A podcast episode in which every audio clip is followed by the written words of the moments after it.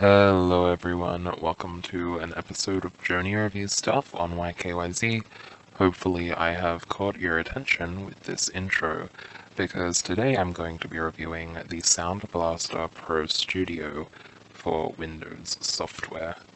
So if you don't know what that is, basically uh, is a complete sound system uh, for your computer that allows you to do a range of super cool things, such as change your voice.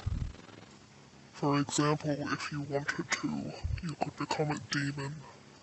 But if you got bored of that, you could always become an elf with a much more childish voice. If you wanted to become a female, you could act even more feminine with this kind of voice.